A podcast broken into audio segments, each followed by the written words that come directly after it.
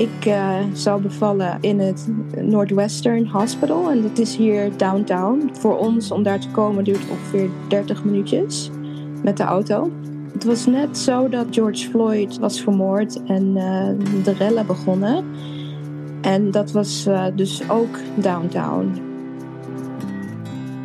Hoi, wat fijn dat je luistert naar seizoen 4 van Potnataal. De podcast waarin je vrouwen over een van de belangrijkste gebeurtenissen in hun leven hoort vertellen: de bevalling. Laat je inspireren, voel je gesteund en verbonden met al deze fantastische vrouwen. Ik hoop dat dat is wat je haalt uit deze podcast. En ja, er is uiteindelijk niets wat je echt kan voorbereiden op de impact die het krijgen van een kind met zich meebrengt, maar horen hoe het al die vrouwen voor jou is vergaan helpt wel een piepklein beetje. Al is het maar de wetenschap dat je er niet alleen voor staat. Mijn naam is Simone Wijnands, ik maak deze podcast en dit is het verhaal van Ouderie.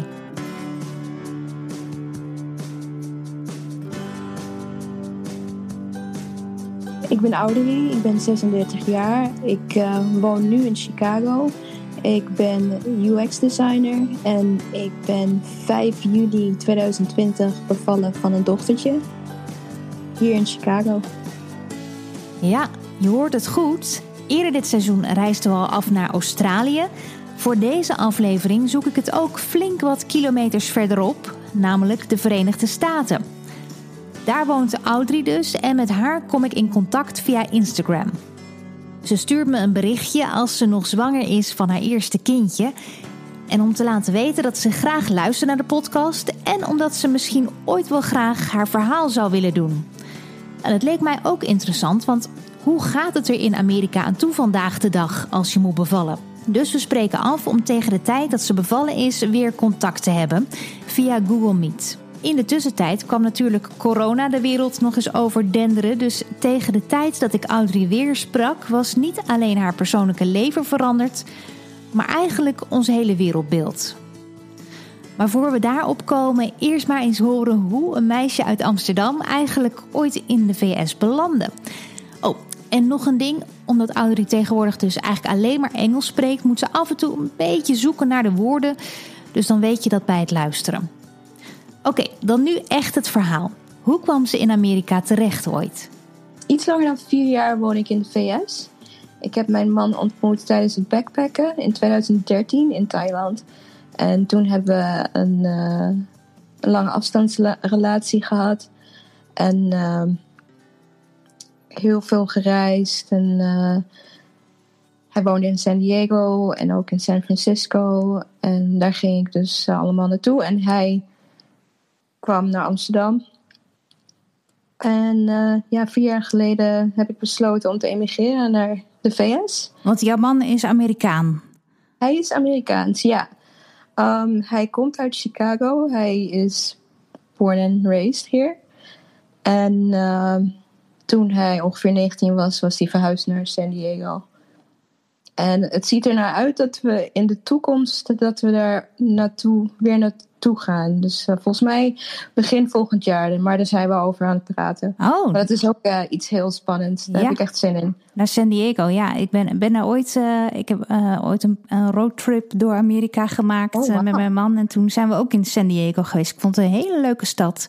Ja, het is echt zo ontzettend mooi. En het is altijd ongeveer 25 graden. Heerlijk.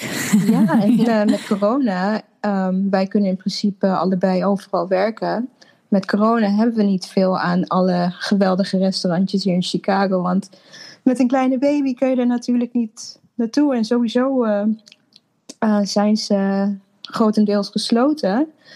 Dus ja, de toegevoegde waarde van Chicago is niet echt, uh, ja, dat heb je nu niet meer. Nee, nee de hele en, wereld staat wel een beetje op zijn kop uh, nu wat dat betreft. En dan kom je daar natuurlijk ineens ja, achter. Ja, ja inderdaad. En um, in Amsterdam duurt het ongeveer een uurtje voordat je de stad uit bent. Bijvoorbeeld zit je in Zandvoort of Bloemendaal of uh, Amsterdamse bos. Maar hier moet je echt uren en uren rijden voordat je echt uit de stad bent. Dus echt, uh, qua schaal is dat vele malen groter. Ja, ja. Want jij ja. komt van oorsprong uit Amsterdam. Um, ik kom uit Suriname. Ik ben daar, ik heb ben er geboren. Uh, moeder Surinaams, mijn vader is Nederlands. En uh, daarna ben ik opgegroeid in Apeldoorn. Oké. En uh, ja, ik heb ongeveer 12 jaar in Amsterdam gewoond. Toen Audrey een aantal jaar geleden aan het backpacken was, ontmoette ze dus bij toeval haar latere man. En dat is eigenlijk best een bijzonder verhaal. We hebben elkaar dus in Krabi ontmoet. Krabi, Thailand. Ze waren met z'n allen, ze in een groepje van drie of vier, als ik het goed heb. En uh, ze hadden een hostel geboekt, maar hij paste niet meer in het ene hostel waar iedereen in ging. Dus hij en nog een vriend uh, waren op zoek naar een tweede hostel. En dat is het hostel waar ik dus zat.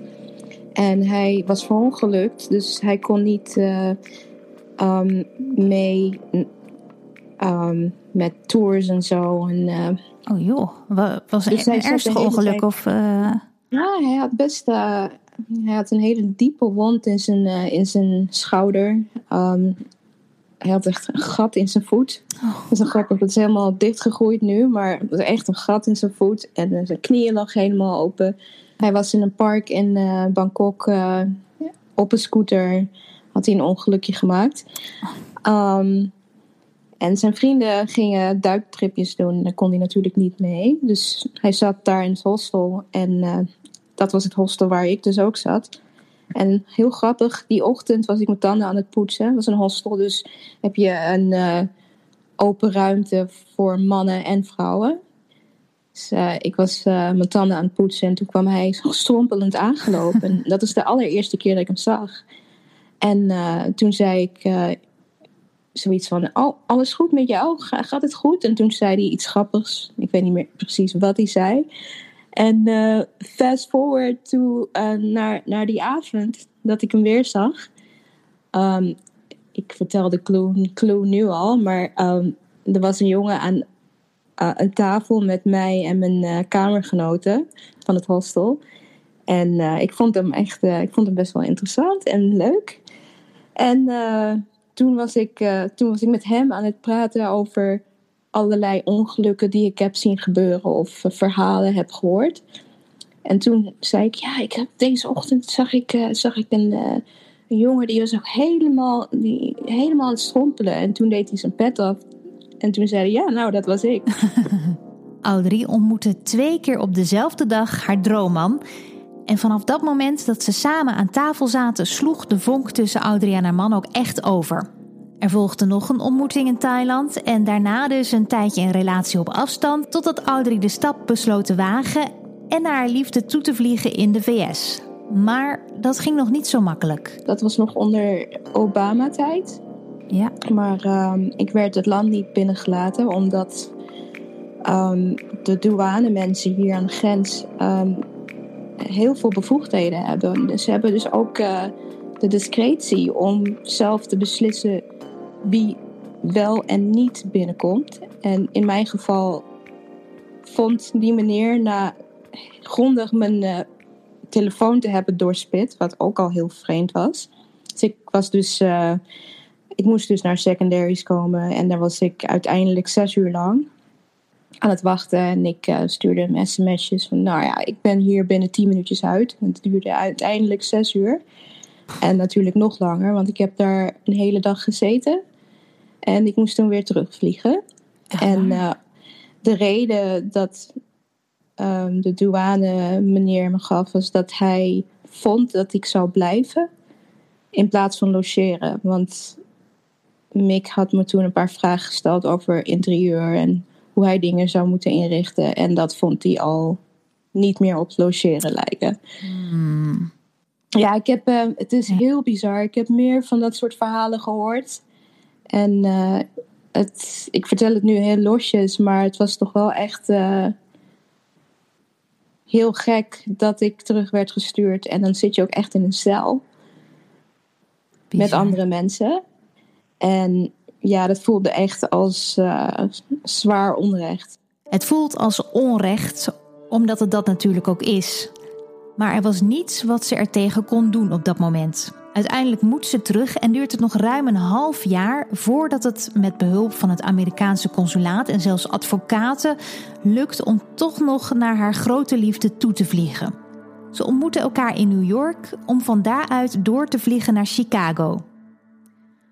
De moeizame start hakt er flink in bij Audrey, want het voelt niet bepaald als een warm welkom in haar nieuwe thuisland. Dat heeft toch wel um, achteraf gezien heel veel impact op mij gehad.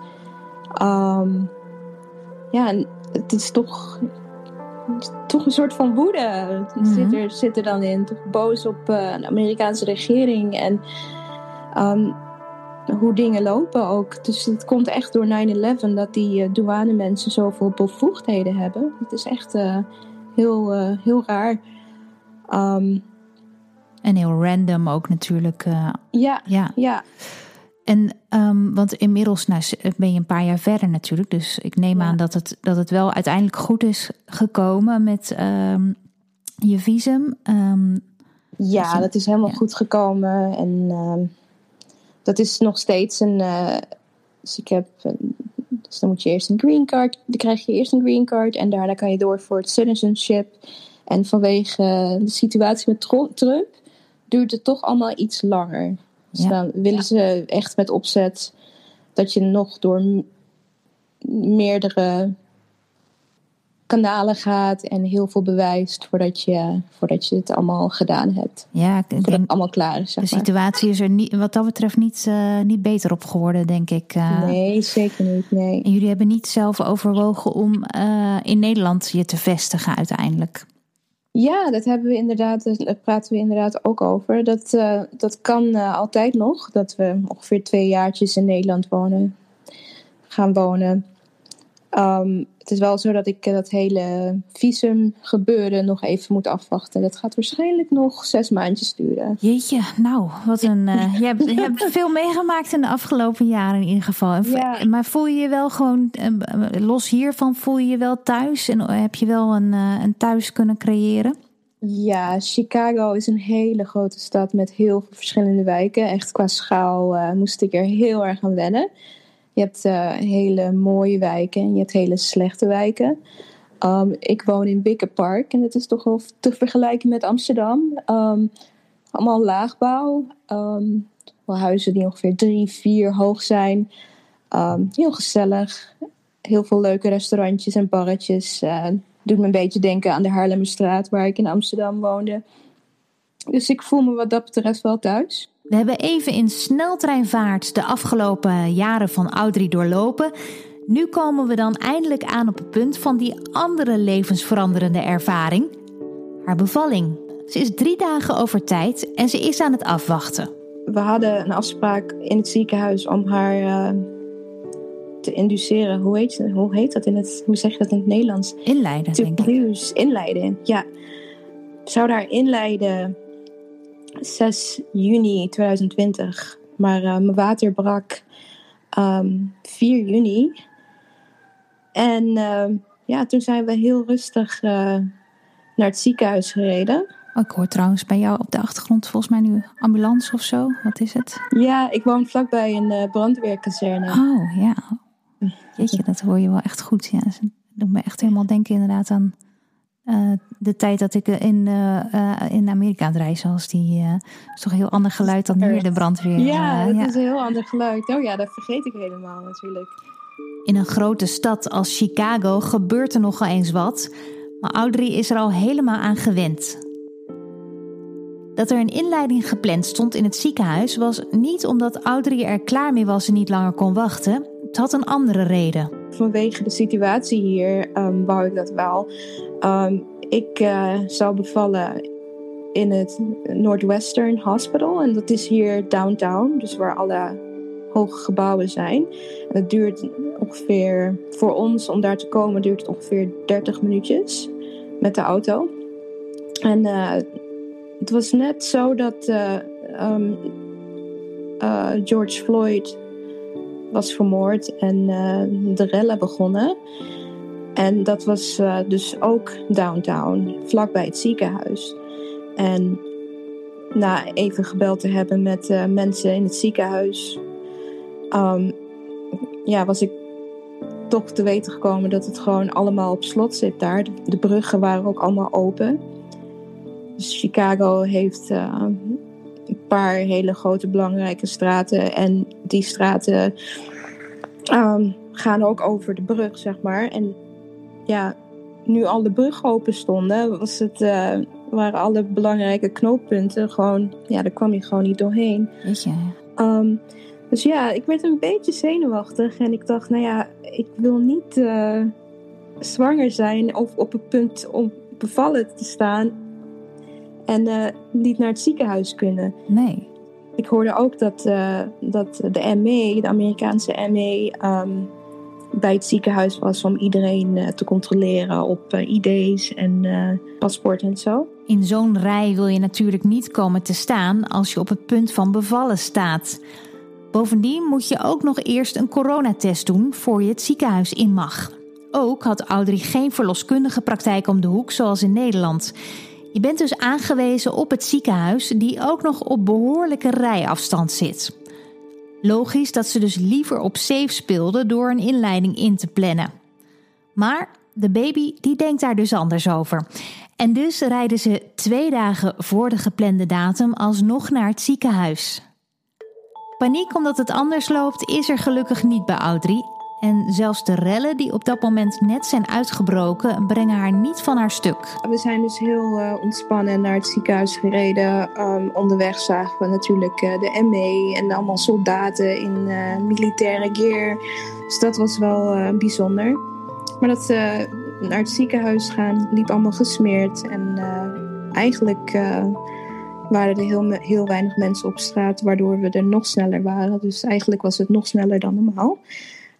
Um, want hoe was het in de, want de, in de periode daarvoor was natuurlijk al de corona-uitbraak ook. Nou, en inderdaad die rellen.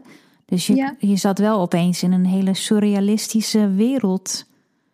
Ja, het, uh, ik, ik, moet even teruggaan naar dat moment. Maar ja, het was inderdaad dat, dat we dachten van... Uh, wauw, wat, wat is er allemaal aan de hand allemaal? Wat, uh, wat gebeurt er? En voelde je, hoe voelde je je daaronder? Um,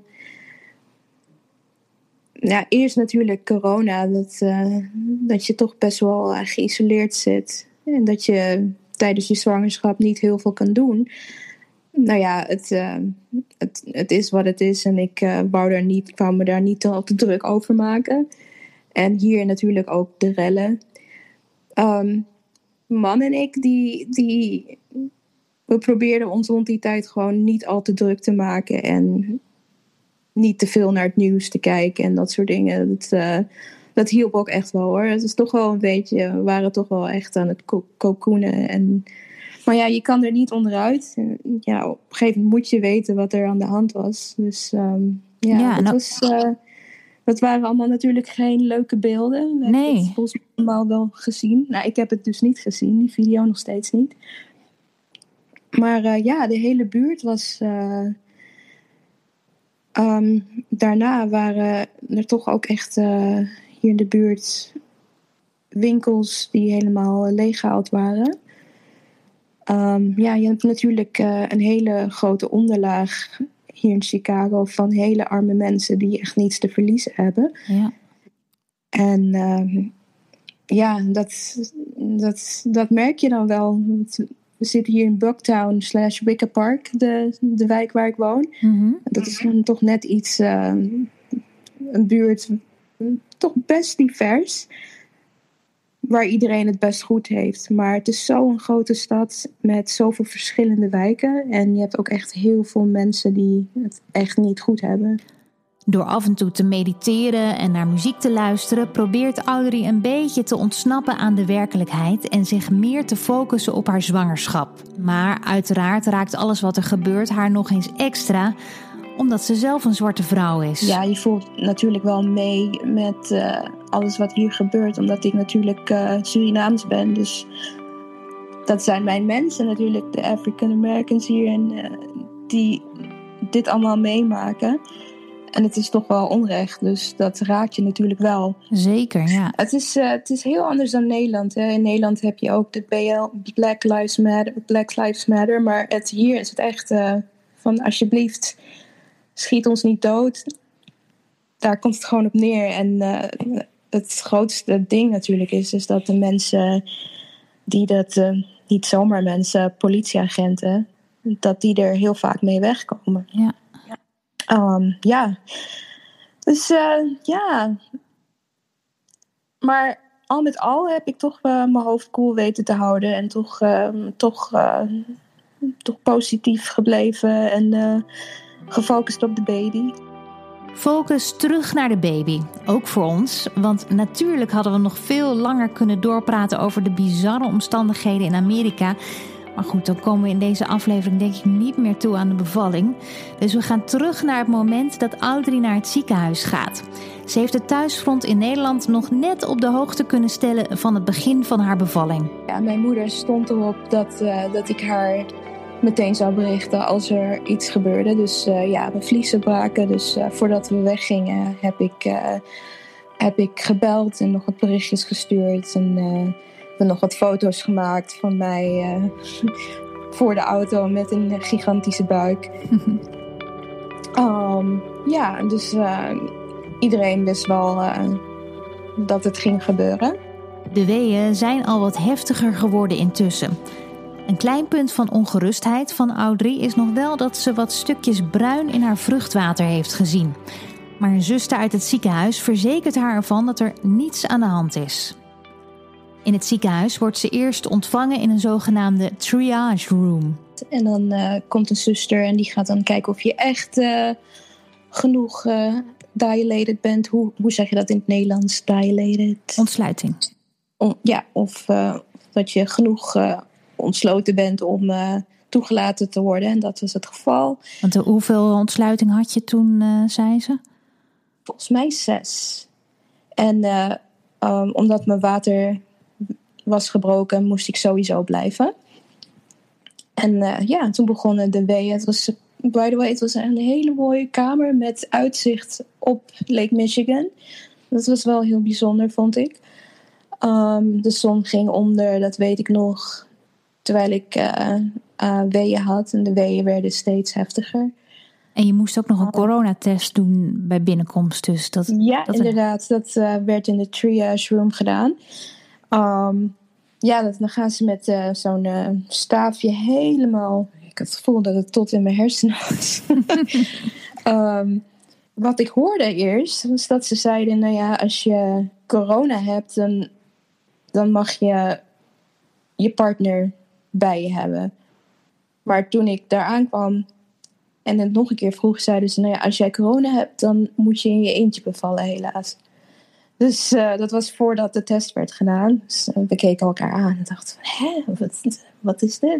In je eentje bevallen als je corona hebt? Nou, dat hadden ze dus niet uh, duidelijk verteld, want dat wisten ze dus niet. Maar goed, ik had het gevoel dat ik geen corona had. En als ik het al gehad had, dan was ik er nu overheen. Dat is ook weer een ander verhaal. Want ik denk dat ik het misschien gehad heb toen ik ongeveer drie maanden zwanger was. En toen was ik ook uh, ongeveer twaalf dagen best wel, best wel ziek. En oh, ook alle symptomen zoals uh, omschreven zijn, dus echt die, die ja, benauwde hoest en... Ja, inderdaad, de benauwde hoest en uh, alle symptomen behalve koorts. Dus, ja, wie weet, ik weet het nog steeds niet.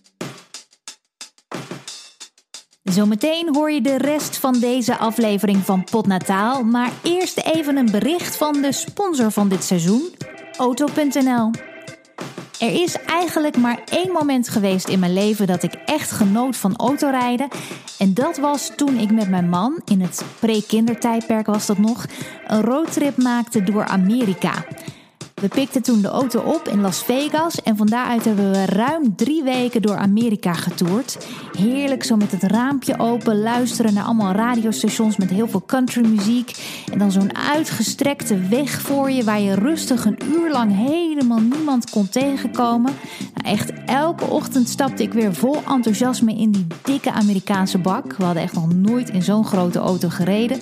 Op weg naar wat voelde als weer een groot avontuur was echt geweldig. Als de pandemie voorbij is, dan kan ik je van harte aanraden om, als het je gegund is, ooit zoiets te ondernemen. Goed, hoe kwam ik hier ook alweer op? Auto.nl. Want in het dagelijks leven ben ik niet zo'n fan van autorijden. Ook al ontkom ik er natuurlijk niet aan met twee kleine kinderen. En of je nu houdt van auto's of niet, als je er een nodig hebt, dan is Auto.nl wel de place to be. Want daar koop of lease je jouw ideale auto gewoon online. En dat is heel makkelijk en veilig, zeker in deze tijd. En je mag er ook nog gewoon thuis in proefrijden. Dus ga naar auto.nl als je meer wil weten. Auto.nl. En nu snel weer verder met deze aflevering van Potnataal.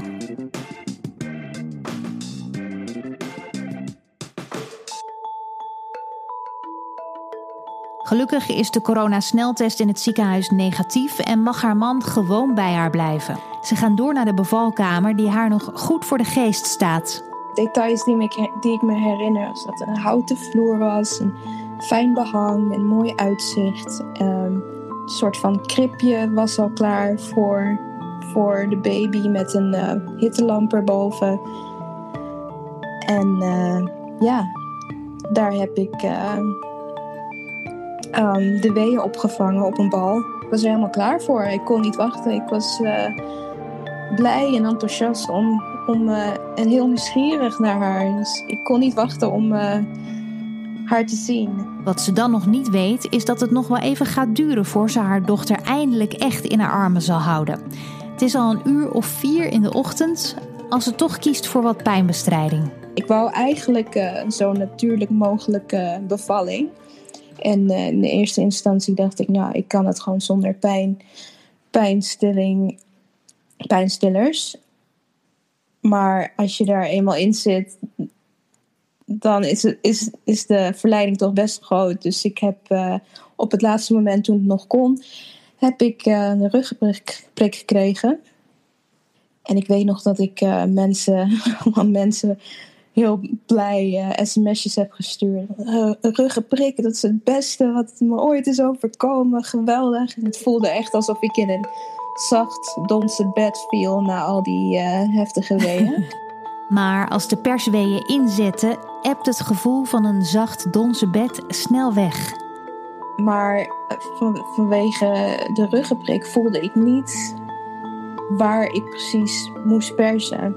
Dus ik weet nog dat de dokter tegen me zei: uh, you, should, you, should, you should push like you're pooping. You really should push like you're pooping. En ik voelde niet waar ik uh, naartoe moest persen. En voor de ruggenprik um, voelde ik dat wel.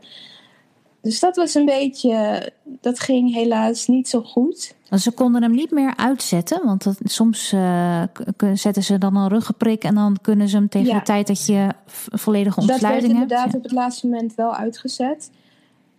Maar die weeën die, die waren zo uh, intens dat ik vroeg of, uh, of, het, uh, of ze het weer aan wouden zetten. Maar inderdaad, het laatste moment was ik aan het persen zonder, zonder de medicatie. En ja, haar hartslagje ging, ging steeds meer omlaag. De baby en Ouderie krijgen het zwaar. Haar man staat naast haar en houdt haar been vast. En verder zijn er een arts en twee zusters in de kamer. Ze heeft de benodigde 10 centimeter ontsluiting, maar na 2,5 uur persen is haar dochtertje er nog steeds niet. Rond die tijd uh, gingen ze mijn temperatuur opnemen en uh, toen zagen ze dat ik uh, koorts had. En als ik er nu zo over nadenk, weet ik nog dat ik toch best wel een druk voelde achter mijn ogen. Maar niet het idee had dat ik koorts had of ziek aan het worden was. Maar uh, omdat ik toen koorts kreeg, um, wilden ze het zekere voor het onzekere nemen. Want als je vliezen zijn gebroken, kan je ook een bacteriële infectie hebben in je vruchtwater. Dus dat, de koorts kan een teken daarvan zijn. En dat is ook niet goed voor de baby natuurlijk. Dus um, haar hartslagje ging op dat, op dat moment omlaag. En ik kreeg toen koorts. En ik was al 2,5 uur aan het persen. En toen um, zei de dokter: um, Nou, um, jullie moeten een beslissing maken nu, want uh, we willen de baby zo snel mogelijk halen. We kunnen er halen met een forceps, met de tang, of, of, met, uh, of via cesarean met een uh, keizersnee. Dus de dokters, iedereen, werd, iedereen liep toen even weg, zodat mijn man en ik rustig konden overleggen. En toen hebben we besloten voor een keizersnee. Ehm, nog even gebeld met het thuisfront wat er ging gebeuren. Voor ze het weet, wordt ze door allerlei ziekenhuisgangen heen gereden op weg naar de OK. Het gaat in een waas aan haar voorbij. En ook het ziekenhuispersoneel dat zich voorstelt, herinnert ze zich als in een blur. Hallo, ik ben zo en zo en ik ga dit doen. En het was ongeveer, ongeveer tien mensen in de operatiekamer. Dus heel druk. Ehm, natuurlijk een blauw scherm voor je. Ehm, ik wou de operatie niet zien, maar er was toevallig wel uh, een, uh, een, spiegel waardoor ik het kon zien. Ze is vooral blij en dankbaar dat haar dochtertje gehaald kan worden. Maar ergens onderbewust sluimert nog een ander gevoel. Ook al weet je dat dat niet het geval is, maar dan voel je toch wel dat. Niet dat je gefaald hebt, maar dat het niet gegaan is zoals je het zou willen. Maar ja, het moment dat ik haar zag, dat valt in het niet met ja, wat ik eerst dacht wat perfect zou zijn. Ze is alles bij elkaar een uur of 18 aan het bevallen geweest en dat merkt ze nu. Na zo'n lang bevalling ga je toch best wel schudden en trillen. Mm ik was heel heftig aan het trillen tijdens de operatie. En, uh, maar ja, alles ging uh, heel snel. Dus ik denk binnen 20 minuutjes um, riepen ze met z'n allen delivery. Tien mensen die in core delivery riepen. En uh, toen werd zij naar ons toegedragen, zo langs het scherm heen, heen richting de observatiekamer. Ze stonden nog stil met haar ongeveer voor 10 seconden. En ze, had haar, ze was aan het spartelen met haar handjes, met haar armpjes. Maar ja, dat was, is zo ontzettend, zo'n ontzettend mooi moment. Want, uh, ja, we zagen haar voor het eerst. En uh, na, na best een zware bevalling was dat toch een, hele, een hele opluchting. Een prachtige, prachtige baby. Dochter May moet nog even naar een observatiekamer ter controle. Audrey en haar man moeten even ontladen. Nou, wij moesten meteen heel hard huilen van geluk. Um, en uh, in de observatiekamer met de deur dicht hoorden we haar heel hard gillen. En dat was uh, ook een ontzettende opluchting. Um, nog toen ik daar lag, kwamen de zusters naar me toe en die zeiden: We hebben, we hebben haar getest en alles is helemaal prima. En ze heeft een 8 van, op een schaal van 1 tot 10 van hoe gezond ze is. Dus achteraf gezien heeft ze geen meconium ingeslikt of had ze geen meconium in haar longen. Dus dat, dat, was, dat was ook een uh, hele grote opluchting. Ik denk dat hier, in Amerika dat ze vooral het zekere voor het onzekere nemen. En om die reden heel snel voor een keizersnee gaan. Ook uh, vanwege de zoekcultuur hier. Dat je het ziekenhuis um, voor de rechter kan slepen. Dus, Dan nemen ze liever het zekere ja, voor het onzekere en zo snel mogelijk een, uh, een keizersnee eigenlijk als het. Uh, ja, ja, ja. Dus waar ik denk dat ik in Nederland misschien nog een uurtje extra had, had geperst, was dat hier meteen door naar, naar de operatiekamer. Maar ja, het, het hangt ook echt van geval van geval af. Dus het is heel moeilijk te zeggen of dat ook het geval zou zijn in Nederland. Maar over het algemeen denk ik dat het toch wel zo is hier in de VS. Het is onmogelijk om te weten hoe het in Nederland zou zijn gelopen. En het maakt ook niet uit. Audrey heeft eindelijk haar dochter bij zich. Toen ik uh, werd uh, dichtgemaakt, mocht ze nog even zeg maar, bij mij op de nek liggen. En uh, daar hebben we ook een filmpje van. Dat is ontzettend mooi. Nou, heel gek achteraf wist ik helemaal niets van het filmpje of was ik het moment zelfs helemaal vergeten. En uh, ongeveer vier, vier weken nadat ze geboren was, uh, had Mick het erover, mijn man. En uh, ik zat echt met een vraag gezicht naar hem te kijken. En toen liet hij me het filmpje zien. En ik moest ontzettend huilen. Het was zo'n mooi moment. En ik had het gewoon helemaal niet. Ik, ben het, ik was het helemaal vergeten. Het moment samen is maar van korte duur, want May wordt volgens Amerikaans gebruik lang geobserveerd. Ze lag toen uh, bij mij op mijn nek, zeg maar half op mijn borst. Net geboren.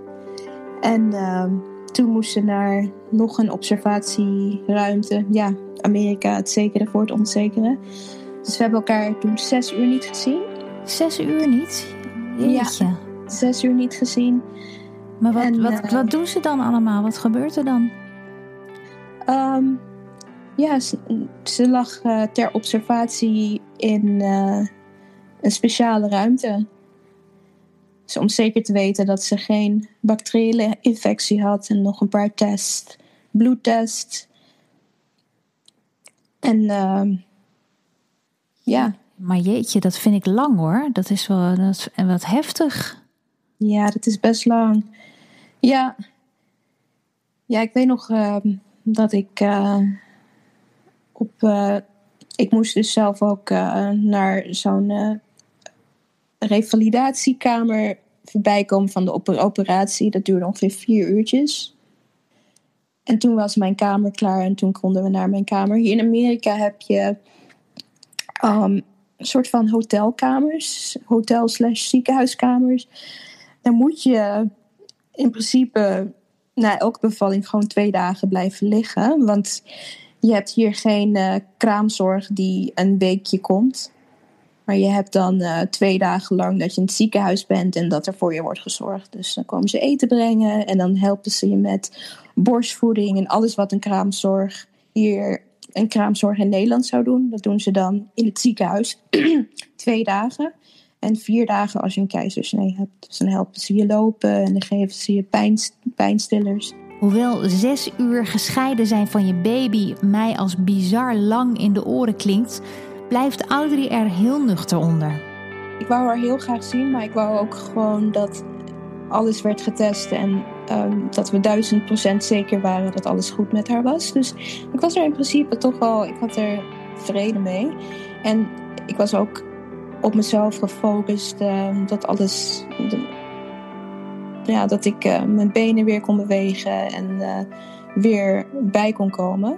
Na een uurtje vier had ik ehm, ontzettende honger. Ik lag nog gewoon in bed en eh, ik werd naar, we werden naar een andere kamer heen gereden, waar we dus die twee dagen verbleven. En eh, ja, toen werd ze eindelijk eh, naar, binnen, naar binnen gerold in haar ja, soort van couveuse. En ja, helemaal gesopt en een goede huil. Hoewel ze vier dagen mag blijven, vertrekt ze alweer na twee dagen richting huis. Ik kon in principe best wel snel weer lopen en eh, ja, alles eh, was in orde. Dus wij waren na twee dagen vrij verklaard om te gaan. We mochten vier dagen blijven, maar we wilden heel graag weer naar huis. En, eh, Voelde je daar fysiek en mentaal ook aan toe? ja, achteraf gezien was het toch heel fijn om de zusters te hebben die constant voor je zorgen. Want ja, ook al heb je zoveel adrenaline na zo'n bevalling, ehm, je merkt wel dat het toch echt net iets te veel is na, na een keizersnee. Het is toch best, een- best een heftige ingreep, zo'n Mhm. keizersnee. Dat is het zeker. Ik kan erover meepraten. Audrey kan haar familie gelukkig online spreken, maar even op kraamvisite gaat natuurlijk niet. En al helemaal niet in deze tijd. Ook bij thuiskomst staan ze er alleen voor, want kraamzorg is er niet. Nee, dat was dus eh, alleen eh, mijn man en ik. En ja, dat was het. We hadden, toen we thuis kwamen, was er, had eh, onze schoonfamilie, had mijn schoonfamilie, ehm, ons, onze keuken was helemaal vol met kant-en-klare hapjes en allemaal ontbijtdingetjes en van alles en nog wat wat we nodig zouden kunnen hebben. Dus dat was heel fijn thuiskomen. Ehm, maar ja, mijn man heeft me ontzettend geholpen met steunkousen aandoen. Want ik kreeg daarna ook nog eens eh, ehm, heel veel vloeistof in mijn benen. Die waren ineens gigantisch. Oh, Ehm trombose. eh, trombose, ja. Dat heeft ongeveer drie weken geduurd. Dus eh, lopen was toen ook best wel moeilijk. Maar door alle adrenaline heb ik, was ik toch gewoon op de been. En van alles en nog wat aan het doen. Dat heb ik wel gemerkt natuurlijk eh, de weekjes daarna.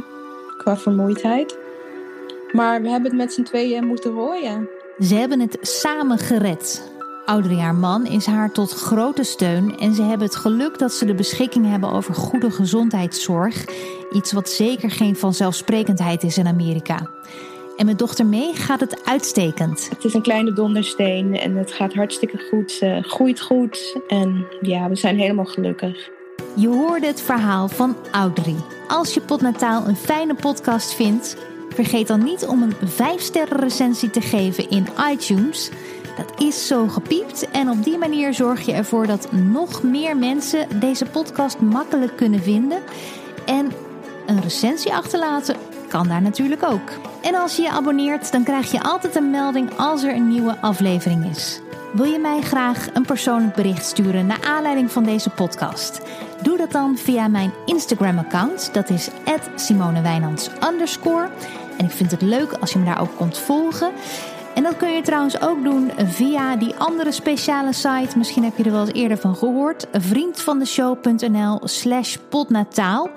Daar kun je ook met mij of andere luisteraars in contact komen. Je kunt deze podcast daar financieel steunen als je wil. En natuurlijk de afleveringen beluisteren.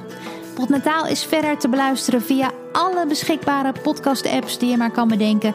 En natuurlijk via dag en nacht. Dag! Het gevoel dat je moeder, je vader moeder, je familie niet dichtbij is. Dat is wel even verdrietig, maar het idee dat zij er is en uh, dat FaceTime bestaat en uh, WhatsApp bestaat, is toch wel echt uh, heel fijn.